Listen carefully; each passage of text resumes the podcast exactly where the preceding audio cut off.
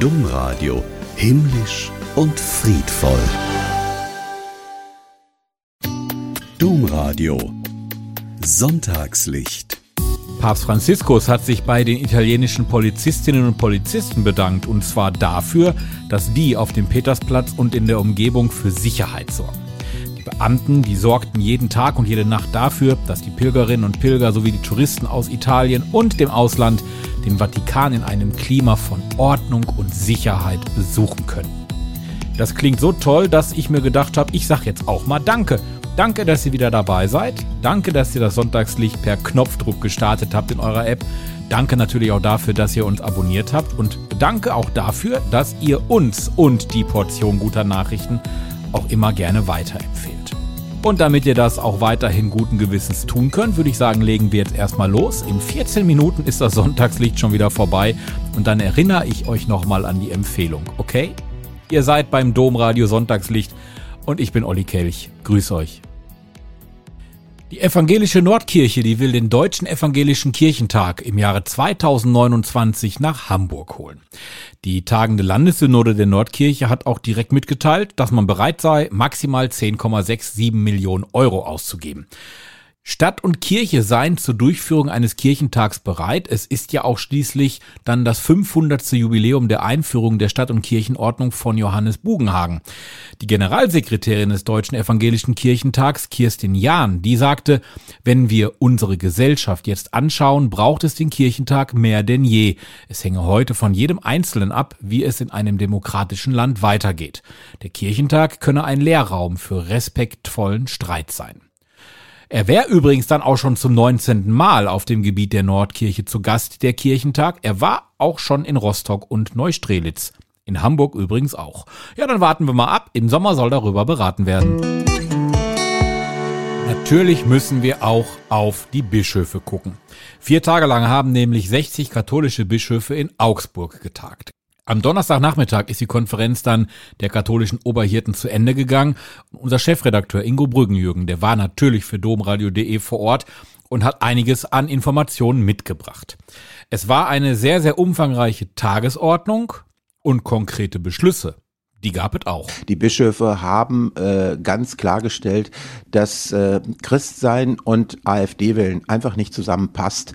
Äh, ähm, und das ist natürlich vor den Wahlen, die wir jetzt haben in den östlichen Bundesländern, aber auch vor der Europawahl ein ganz klares Signal. Wir wissen, dass die Bischöfe sich mit Wahlempfehlungen eigentlich sehr zurückhalten und das immer verklausuliert sagen. Jetzt in dem Papier wird ganz klar die AfD angesprochen und in der Pressekonferenz wurde dann nochmal nachgefragt und da hat der Vorsitzende der Bischofskonferenz, der Limburger Bischof Georg Betzing, sehr deutlich deutlich gesagt, äh, wir haben eine ganz veränderte Situation im Gegensatz zu früher. Es ist eine echte Bedrohung und wir stehen auf Seite der Demokratie, Fremdenfeindlichkeit, Antisemitismus, Judenfeindlichkeit und auch Islamfeindlichkeit überhaupt nicht mit der christlichen Botschaft zu vereinbaren.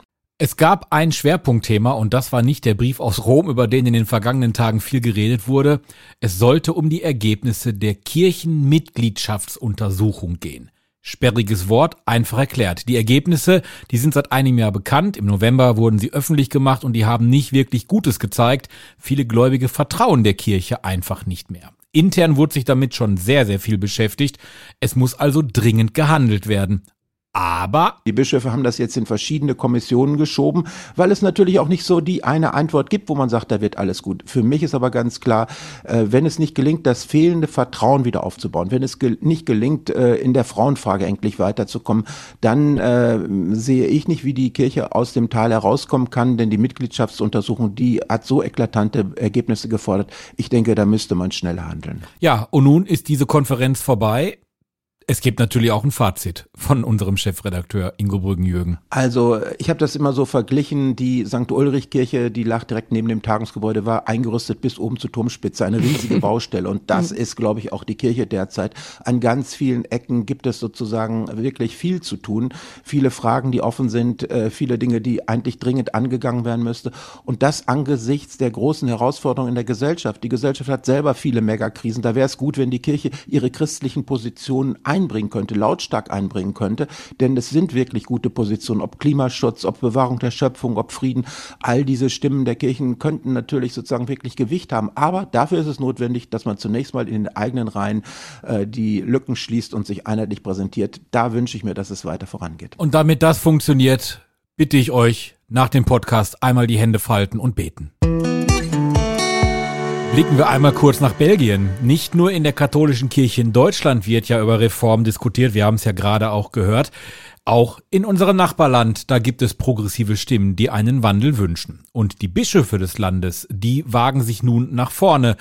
Belgiens Bischöfe, die wollen sich bei der einberufenen Weltsynode für weitreichende Reformen einsetzen. Das geht aus einem Bericht des Portals Kerknet hervor.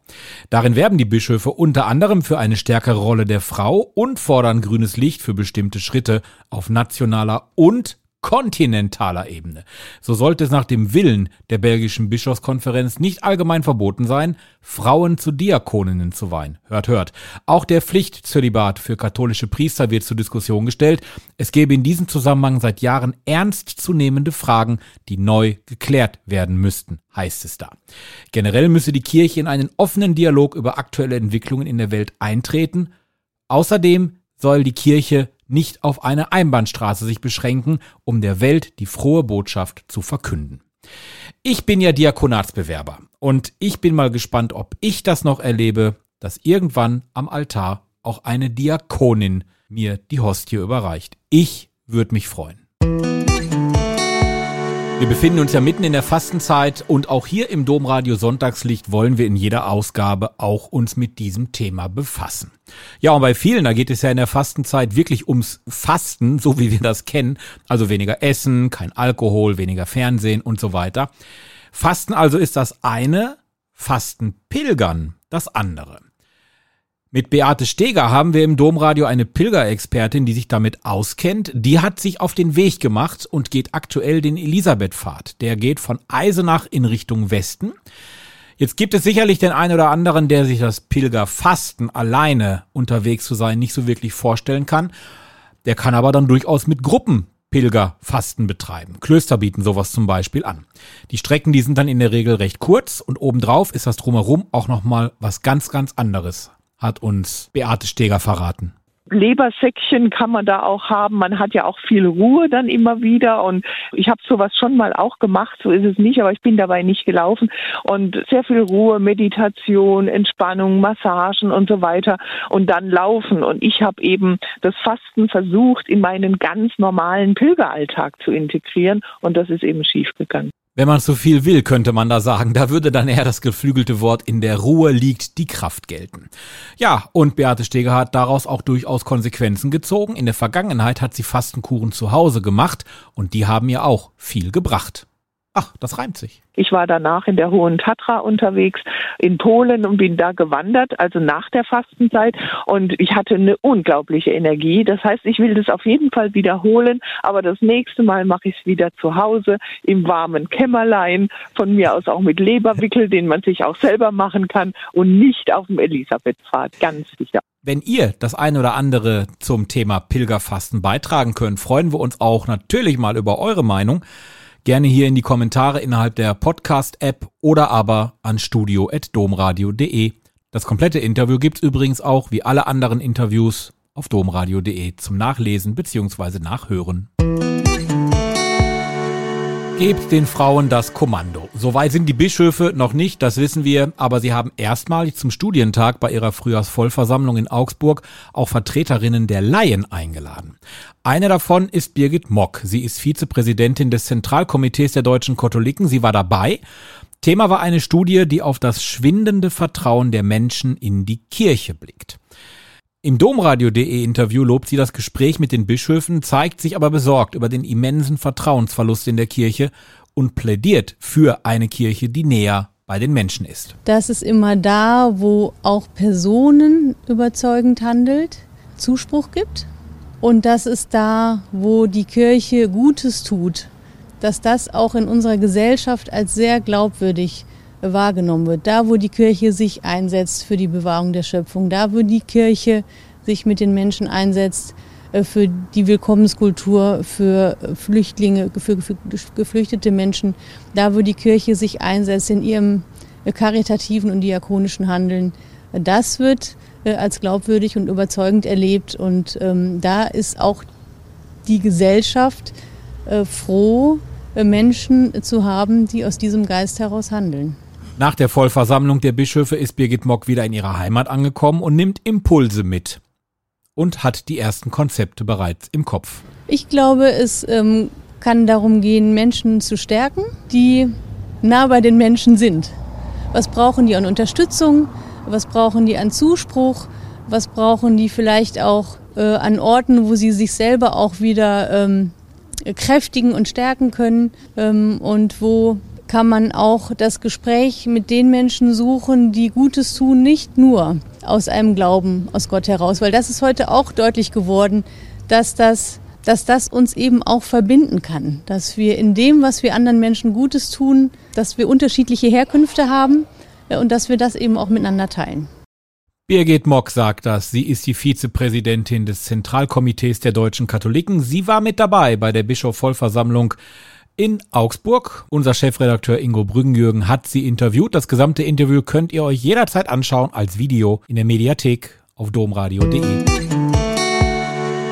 Über 10.000 getötete ukrainische Zivilisten und 20.000 Verletzte in der Zivilbevölkerung, 17,6 Millionen Menschen in der Ukraine, die auf Hilfe angewiesen sind. Das sind Zahlen, die uns die Vereinten Nationen nennen. Das alles und noch viel, viel mehr, das ist deshalb so, weil Russlands Präsident Wladimir Putin vor zwei Jahren völkerrechtswidrig in die Ukraine einmarschiert ist und den Krieg über das Land gebracht hat. Natürlich stehen internationale Organisationen den Menschen in der Ukraine mit humanitärer Hilfe zur Seite, auch Caritas International. Dort ist der humanitäre Berater Per Biemann stationiert. Genauer gesagt ist er in Moldau und koordiniert die sechs Fachkräfte in der Ukraine, ist immer wieder auch vor Ort. Und wenn er dort ist, sieht er das Leid der Bevölkerung, er hilft Verwundeten, er flieht in den Luftschutzbunker, er kennt Bilder von zerstörten Häusern, von Menschen in Kellern, von zerbombten Straßen. Drei Millionen Menschen konnte Caritas International bisher helfen und die Organisation, die will sich auch an der Wiederaufbaukonferenz beteiligen. Die soll im Sommer in Berlin stattfinden. Jetzt fragt ihr euch sicherlich, äh, was hat das alles mit diesem positiven Impuls am Ende von unserem Podcast Sonntagslicht zu tun? Das habe ich mich bei der Recherche auch erstmal gefragt, aber dann kam die Antwort, denn es gibt Hoffnung in der Ukraine und die kommt unter anderem von einer Frau in einer Stadt, sagte uns Per Biemann. Die Inspiration. Mykolaiv, das ist eine Stadt zwischen äh, Odessa und Cherson im Süden. Da war ich vor einigen Wochen äh, und habe eine junge Frau da getroffen. Das ist auch so ein Gebiet, äh, das die Ukraine zurückerobert hat. Sie war die ganze Zeit fast an der Frontlinie, hat ihr Dorf nicht verlassen und jetzt war sie dort vor Ort, war vielleicht 25 Jahre alt, voller Energie, äh, hat ist rumgelaufen, arbeitet als Volontärin für uns und äh, hilft allen, läuft zu den älteren Menschen äh, und ist dabei. Gibt nicht, nicht nur Hilfe, sondern wirklich auch Energie an alle, die da zurückgekehrt sind. Das ist so ein Ding, da, da war ich völlig davon begeistert. Das ist doch ein schöner Impuls zum Rausgehen aus dem Domradio Sonntagslicht. Ich erinnere euch an das Falten. Wir beten jetzt zum einen für die Bischöfe und zum anderen natürlich auch für Frieden in der Ukraine und an allen Krisenorten und sage auch, empfehlt gerne das Sonntagslicht weiter. Bis nächstes Wochenende. Tschüss.